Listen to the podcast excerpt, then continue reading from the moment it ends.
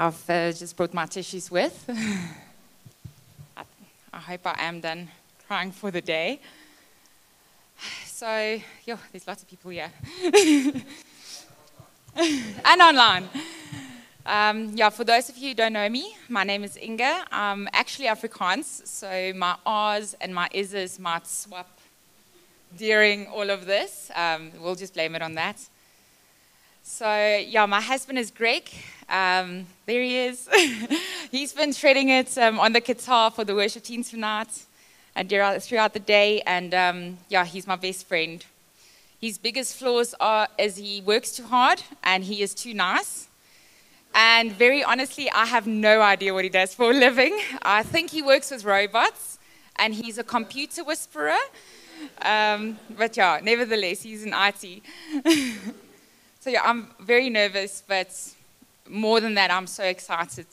Um, lots of things have been happening in this week, and we just knew great things are happening in this church through God, especially when there's lots of things happening that's not supposed to happen. So yeah, I'm grateful to be here and to have this opportunity, and especially to know that my mom is here. Now I'm really going to cry. After everything that I've put her through, she's been my biggest cheerleader, and I still wonder why. And Storm, we call him, I just have to say, we call him Radical Storm. Um, it's inspiring to watch him, not just listen to him, but um, I've heard a rumor that he even um, spreads the gospel to the pastors of the church. So yeah, he literally preaches Jesus wherever he goes. So yeah, tonight I just want to take you to a place where we can encapsulate our experiences, senses, and emotions into worshiping God's goodness. I should add, I'm not a simple speaker because I think in pictures. So I always uh, talk about a waterfall thing. Everyone describes a waterfall differently. My husband will say it's big, beautiful, and wet. Where I feel a picture speaks a thousand words. Um, So yeah, I need a whole essay. So I'm going to try and stick to my script. I'm hoping you can see through my message, though, um, how God is the ultimate artist. He takes our ugly stories and he makes it into a masterpiece, and he puts his signature all over it. You see, the first time I entered this church was less than four years ago. Five years ago, I was not a believer. I did not believe in Jesus. I was an enemy of God. I grew up in Krugersdorp. And I did the Sunday school and church thing like most kids do. I just didn't realize along the way that the God that I created in my mind was not really who God is. That Jesus wasn't after holier than thou people, but the underdogs and the imperfect, the needy and the shattered. I was the girl in school who was everybody's friendly friend, yet I felt detached and alone and secretly struggled with emotional pain, yet I hid it behind a smile all the time. In the span of one year after leaving school, I was in three car accidents. Two of those cars were written off. And to this day, I cannot tell you what happened because of blacked out memories, as I was utterly intoxicated. And this was just the start of my twelve years of addiction. See, addiction does not discriminate. It does not care about your race or your age. It devours its victims over and over again. By twenty-three years old, I tried to commit suicide. And I woke up in a hospital where I felt angry for being saved. I desperately didn't want to live. I didn't know how to manage or deal with the depression that I felt, and I kept everything inside, so scared of being judged. I was angry with the fact that I didn't choose to be born. And I couldn't understand why such a powerful God could not make me disappear. I remember a time when I begged God to just take me away in my sleep, and I sincerely hope not to wake up the next morning. I started using harder drugs soon after. I smoked weed for nine, ten years every single day. I used cat and coke to keep going, abused alcohol and psychedelics, just to name a few things, and I ended up speaking weeks of my life, um, spending weeks of my life in psychosis. My entire worldview was distorted. I was destructive towards myself and my behavior and towards others. And I treated those closest to me like enemies, just to find a pit of depression deeper and more alone and entering the same cycle over again. See, once you are in addiction, it's not a choice or a moral failure or a lack of will anymore. This is just how society depicts it. What it is, is it's a response to suffering. Sexual abuse, neglectance, trauma, and abandonment, these are common denominators for all addicts, and I experienced all of them. Hence, addiction is a desperate attempt to escape suffering temporarily. It therefore requires healing and not judgment. And a lot of addicts get treated like failures and rejects and less than human, and then we wonder as a society why things aren't getting better. See, we address things from the wrong perspective as humans, and that is why our success rate in society is so poor. But God's success rate is guaranteed. Addiction was a poisonous fruit in my life, but the root of the problem was that I had a lot of emotional pain that I didn't know what to do with. So really, addiction was an attempt to solve my problem, and using substances for relief was a very bad choice. And this is the case for all addicts. I found myself to be an object to satisfy men, a walking apology in a series of toxic relationships that just inclined in toxicity, and a vessel of regret. The consequences of substance abuse and suppressed emotions is severely damaging. Mental illness and suicidal tendencies followed me for years. It is not that I didn't care about being good. I, I cared all the time. But I was strapped. I was stuck. I feared that if I was to expose myself and ask for help, I was going to experience the ultimate rejection. And so I kept the pain inside and did the same thing over and over again. And there was nothing at this point my parents or anyone could do to save me from myself. Besides, I was a master by hiding the addiction and the pain by now, as I learned along the way. The last seven years of my toxicity is too much to express for tonight, but it unraveled and shook me to my core. It shook me to a make and break moment. And to keep this short, at that moment, I was forced to choose between life and death. I went to see someone who I observed as someone who really knew and really loved this God that everyone was talking about, and who I didn't think would invest any time in me. I couldn't keep myself together anymore, so I decided to tell her everything. And if the outcome isn't good for me, well, then I can always end it all and not face the humiliation. The thing is, as I started to bear open my rotten heart, it just kept coming out. I could barely look her in the eyes from all the deep shame that I was experiencing. And to my surprise, when I looked up, she was crying with me. And I was sure that it was Jesus that was crying with me through her. I gave my heart to Jesus right then and then. And I can't remember if it was hours or days or weeks, but I soaked in a new newness and something that I now know is the experience of grace. I was undone by his presence. I received a heart of flesh, but I couldn't stop returning to drugs. I was helpless in my desire for instant gratification. See, rock bottom is a choice. It is not a place, as most people think. It is when you decide that enough is enough. I'm powerless over my situation, and I'm desperate for God to step into my situation. Charles Spurgeon says, "When you feel yourself to be utterly unworthy, you have hit the truth." Soon after I asked for help, I went to rehab for seven months. This was the hardest, hardest season of my life. And God ripped out the carpet from underneath my feet and exposed everything that I shoved in underneath there. And I had to confront it all. But the thing is, it was there the whole time. You see, I weighed a mere forty-seven kilograms when I went in, and I battled through withdrawals at the beginning. But with my dusty Bible, my toothbrush, and desperateness to find a purpose and reason to keep living and going, I trusted Jesus for the first time in the process of transforming me. And it took a lot of intentional hard work from my part to change the perceptions and forgive the people who have long left and forgotten me. My life has not been internally easy before I gave myself over to Christ. I did experience it as torture, and as God wor- God's word rings true for the consequences of wickedness and unresolved sin. I'm not standing here because I surrendered.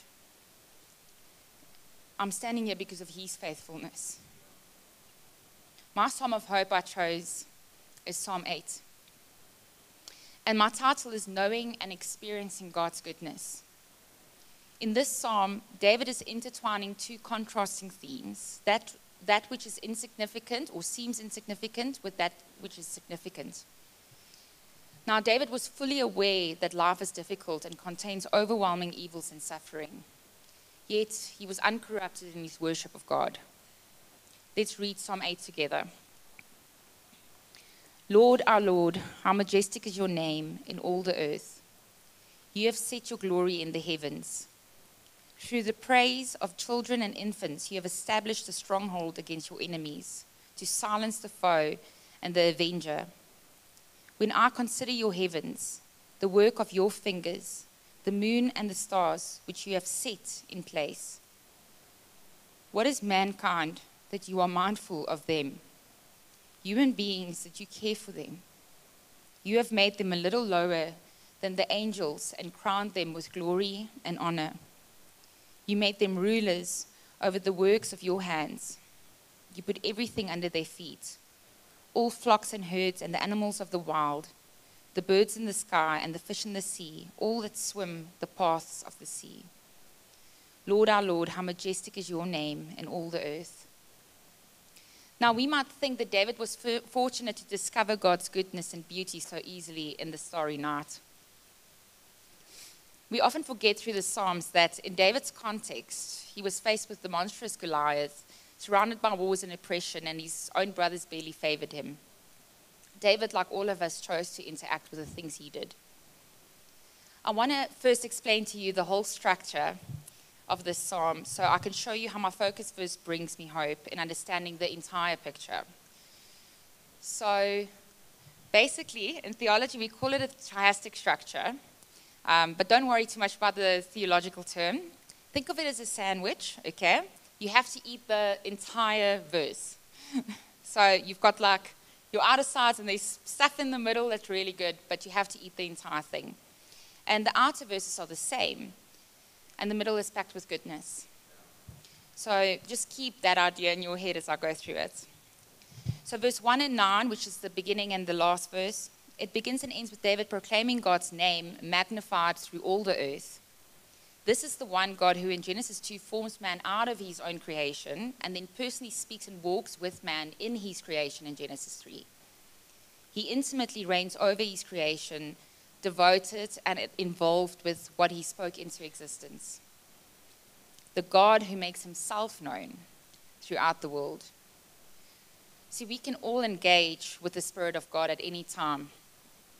He is never going to withdraw from you, and he's never not going to be there for you. But it is the way that you think which determines if you are going to be open to letting him help you. Verse two to three points to Jesus and the work that he accomplished for us. God reigns over evil by the perfect praises of weak infants that brings him glory. This shows the extension of God's goodness. He sustains and preserves his glory through the weakest of man, who are crying out in need and dependent on others. Even those who say there is no God are silenced by this. These helpless and needy children even become the gospel preachers that strikes down the devil's wall through God's strength. Look at the work of salvation. This is our most profound example. Jesus, who was born out of Mary's womb, weak and dependent, he grew up to become the conqueror of death itself. It is this same gospel that silences the devil's schemes today. Now, before we get to the middle part, verse six and eight, I would refer to this as the patty. Some of us don't eat it at all. And um, some of us really too hard to get through this part. But as seen in Genesis one twenty-seven, man was made in the image of God. We were made to be lower than angels for a little while in our perishing bodies. But at the resurrection of his children, we will be made peers of angels. In the same breath, we are chosen to embody his glory. Sorry. So this is our inheritance we can now have through Jesus, who fulfilled what we failed to do. He tasted death for all of us. There is nothing left that is not subject to him. We should regard ourselves in light of the purposes we were created for, which is to glorify God. You see, Jesus exemplifies his kingship through his journey in the flesh, purposed for us to follow him and also to know what that means. We are ordained to be co-rulers with Christ in his creation, and this has always been our original purpose. My focused verse, in between all of this said, lies complete admiration. This is the source of the sandwich that, for lack of better words, it's like sweet chili. It's bittersweet. David is saying, when I see your heavens, the activity of your perfect and unchanging product, a set creation that abides to God's laws and always, permanently glorifies him. Who are we, mere humans, that you would care about us? And then we find, like David, in the intensity and magnif- magnitude of the universe, how small and irrelevant we are. David places emphasis, emphasis on our mortality and I'm sure our sinful ways as he speaks about our kind. In Job seven seventeen, it testifies, what is man that you make so much of him and that you set your heart on him? This means acknowledging all of our actions and situations, the macro and the micro. This is the mindfulness, this is mindfulness to the point where God even visits us as a conversing friend in concern for us, not just clothing and protecting and feeding us like other creatures. See, God is not afraid of our traumas. He is the epiphany of love. But what is man that he should be honored and respected by God? In David's lack of words of admiration, he is stunned to rhetoric questioning. And this is how I felt when I was embraced by Jesus while a broken and unclean spirit in desperate need for rescue from myself and the lies I bought into. David's response is not in pity of our frailness or nothingness against the vast heavens, but rather in grateful and astonished adoration of God's extending love. Man is special in God's eyes, and he seeks relationship with us. He chases our hearts. Think about it. God even made the heavenly bodies to inspire us to worship. When we observe Jesus, we are guided and inspired to perceive his glory in the economy of grace rather than that of the world. We may see two modes of this position in man playing out today. One where we are operating with God, and one where we see humanity distorting and corrupting our gifted rule. At the end of the day, we all choose where we serve. And as Christians, we already know the established outcome. Passivity can also cho- has also chosen a side, as God has created us with the ability to move beyond mere enslaved existence, for his purposes and for his glory. Suffering does not have to have the final word in your life. We can pass our sweet chili sauce onto others to extend love, and to others who are also suffering, and we would be better for it. However, this type of transformation, the type of transformation that extends love to others, does not happen passively. It requires us to go through a process of working with God and not against him. As this psalm is enclosed with awe of God's majesty, so are we. And as we fall short of this glory because of our sinful nature, Christ worked out our redemption by taking up the rule, both in his humiliation, when he was made a little lower than angels, and in his exaltation, when he was crowned with glory and honor. As nature proves God, regardless of some men choosing not to observe this, we proclaim, proclaim Christ through our transformed lives, which is only made possible through trusting faith in him. Like the galaxies in the sky, we are set right, set in place, exactly where we belong, by glorifying Jesus through our confessions, our submittance, and our humility. The weight of our sins will crush us with shame, but the name of Jesus, we get to, but in the name of Jesus, we get to tell it when enough is enough. I stand in awe when I soak in the fact and the evidence of God's goodness. I only started living when I lost everything. How amazing is it to think that I cannot escape God? He won't let me go. He won't leave me alone, even if I ask him to. It is evident to me that being in a place of absolute brokenness and need is the best place I could be. It is there where I met the true Jesus, the one that many tried to prepare me for, but no one could prepare me like he did. I always thought that following our Lord will cost me but believing. But with great gratitude, I learned that in order to believe in him, it will cost me everything. And now that he holds me, I can see that what I refer to as everything means nothing at all without him. Only he gives life an everlasting meaning. Less than five years ago, I remind you, I had an appointment with death. In this process, I realized that physical death is not my problem or what I feared, but that spiritual death and illness was the torture I submitted my life to. Suicide seemed like a way out from that, and hard drugs and alcohol addiction was my denial for a decade. My passivity in being a willing victim was my pride. And all I was really doing was painting masks to suit my situation.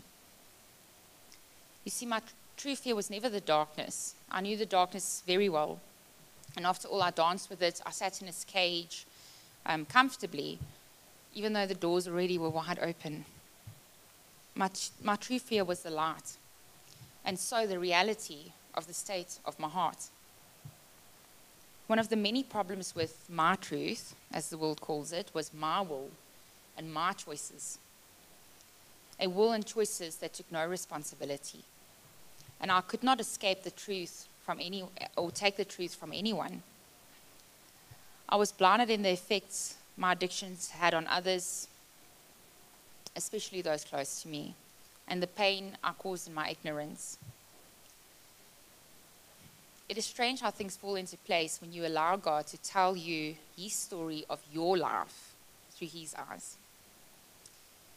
And then the part that just wrecks me onto my knees is that he never loved me more or less. His love has always been complete. I was broken, brittle, and bruised. Yet I knew if I was to claim that I've surrendered my heart to the King of Kings, I had to learn how to warfare in the true battle he sets before me, which is sin, and not the one I created in my mind. I knew very little about the depths of God's word and how to talk to him so rawly. It was to my relief to find that this Jesus that chased me down was also the relatable God that heals all wounds, no matter how old. He loved me as he found me. He took me in as sinful as I was. We cannot change ourselves without being in relationship with him. We can only exchange one poisoned fruit for another. I surrendered to God with the willingness to be wrong about everything. And I just want to say here as well, ninety percent surrender is not the definition of surrender. Surrender means to give it all. All I was expecting was some clarification on my existence and to hopefully stay sober for a while at least. And I guess even punishment. In some way, I thought that would make me feel better. I could not fathom the truth about grace. And I think a lot of us can't. We don't know grace by just saying, Jesus, Jesus. We experience it by following him. And therefore, we get to understand it.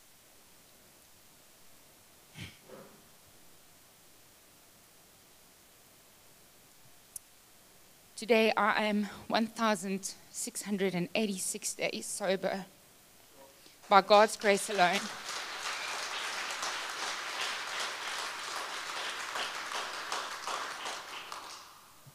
I did this one day at a time with Jesus. I never expected my mess to become a, me- a means to magnify our Almighty God. There are no plasters on my wounds. My wounds have been healed by His wounds. I have new struggles and lessons to learn, but I'm not stuck. God has promised us all that He will finish what He started, and I had it wrong all the time.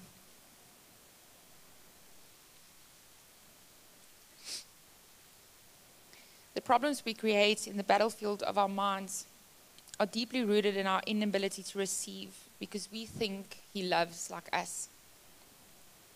His love rattles my bones to life. I pray that I don't make a move without the strength of His hand. I do not survive as a spectator anymore, but I wrestle with God in the arena where I get to step on scorpions and snakes because of the authority I found in His name. It is not about escaping anymore, but rather the love that is Christ hidden in plain sight. As I ask Sebs and Jeff to come up and join me here, I just want to remind you all, after all of this, that Jesus came to set the captives free, not the free free. And we are all captives until we come to Jesus, our Savior, and find peace in the words written on the cross and written on His heart. It is finished. Jesus does not give His heart in pieces. He will never be closer than He is right now, knocking and waiting for us to let Him in wherever we haven't yet. This is the utmost high. This is the creator of the cosmos. He is the only tangible love in me.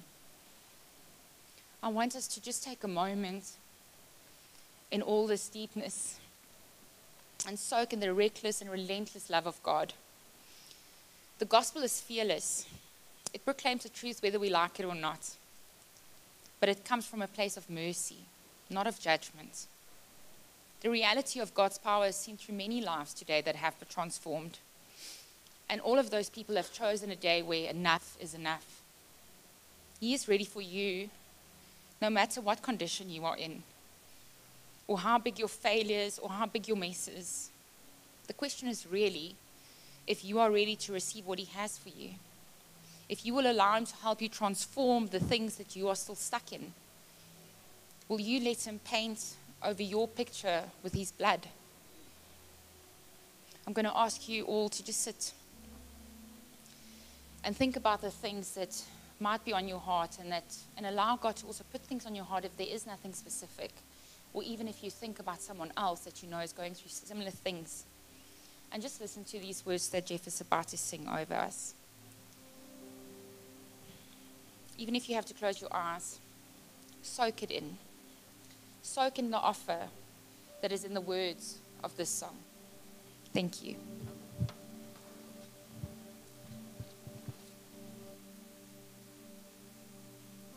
I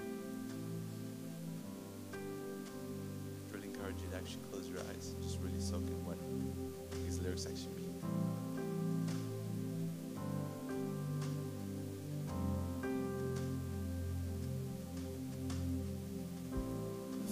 Spoke a word, you were singing over me. You have been so, so good to me. Before I took a breath, you breathed your life in me. You did. You have been so, so kind to me. Oh, the overwhelming, never-ending, reckless love of God. Oh, it chases me down, fights till I'm found, leaves the night and the night. And I couldn't earn it, and I don't deserve it. Still, you give yourself away. Oh, the overwhelming, never-ending, reckless love, God.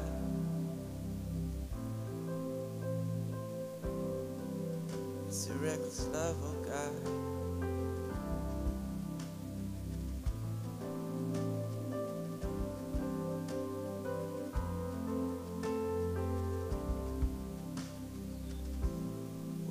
was your fault, still your love fought for me. You have been so, so good to me.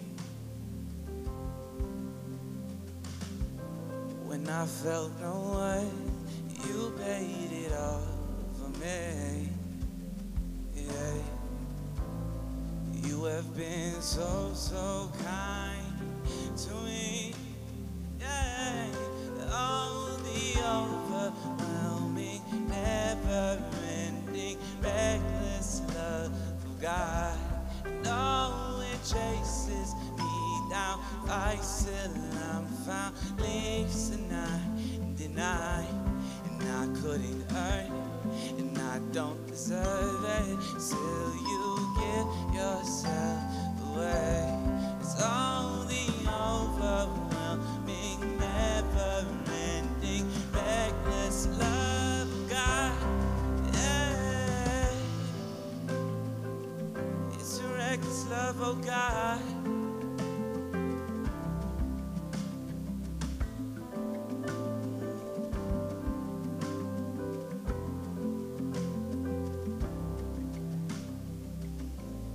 Shadow you won't light up, mountain you won't climb up, coming after me.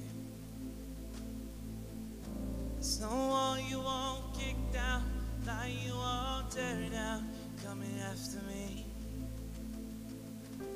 There's no shadow you won't light up, mountain you won't climb up, coming after me. There's no wall you won't kick down, lie you won't tear down, coming after me. There's no shadow you won't light up, mountain you won't climb up, coming after me. Yeah. There's no wall you won't kick down, lie you won't tear down, coming after me. Yeah. There's no shadow you won't light up, mountain you won't climb up, coming after me. There's no wall you won't kick down, lie you won't tear down, coming after me. It's all the overwhelming, never-ending, reckless love for God. It's all it chases me down, vice till I found leaves the ninety-nine, and I couldn't earn it, and I don't deserve it. Still, you give yourself away.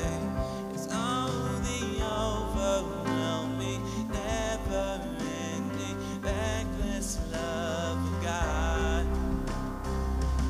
There's no shadow you won't light up, mountain you won't climb up, I'm coming after me. Yeah.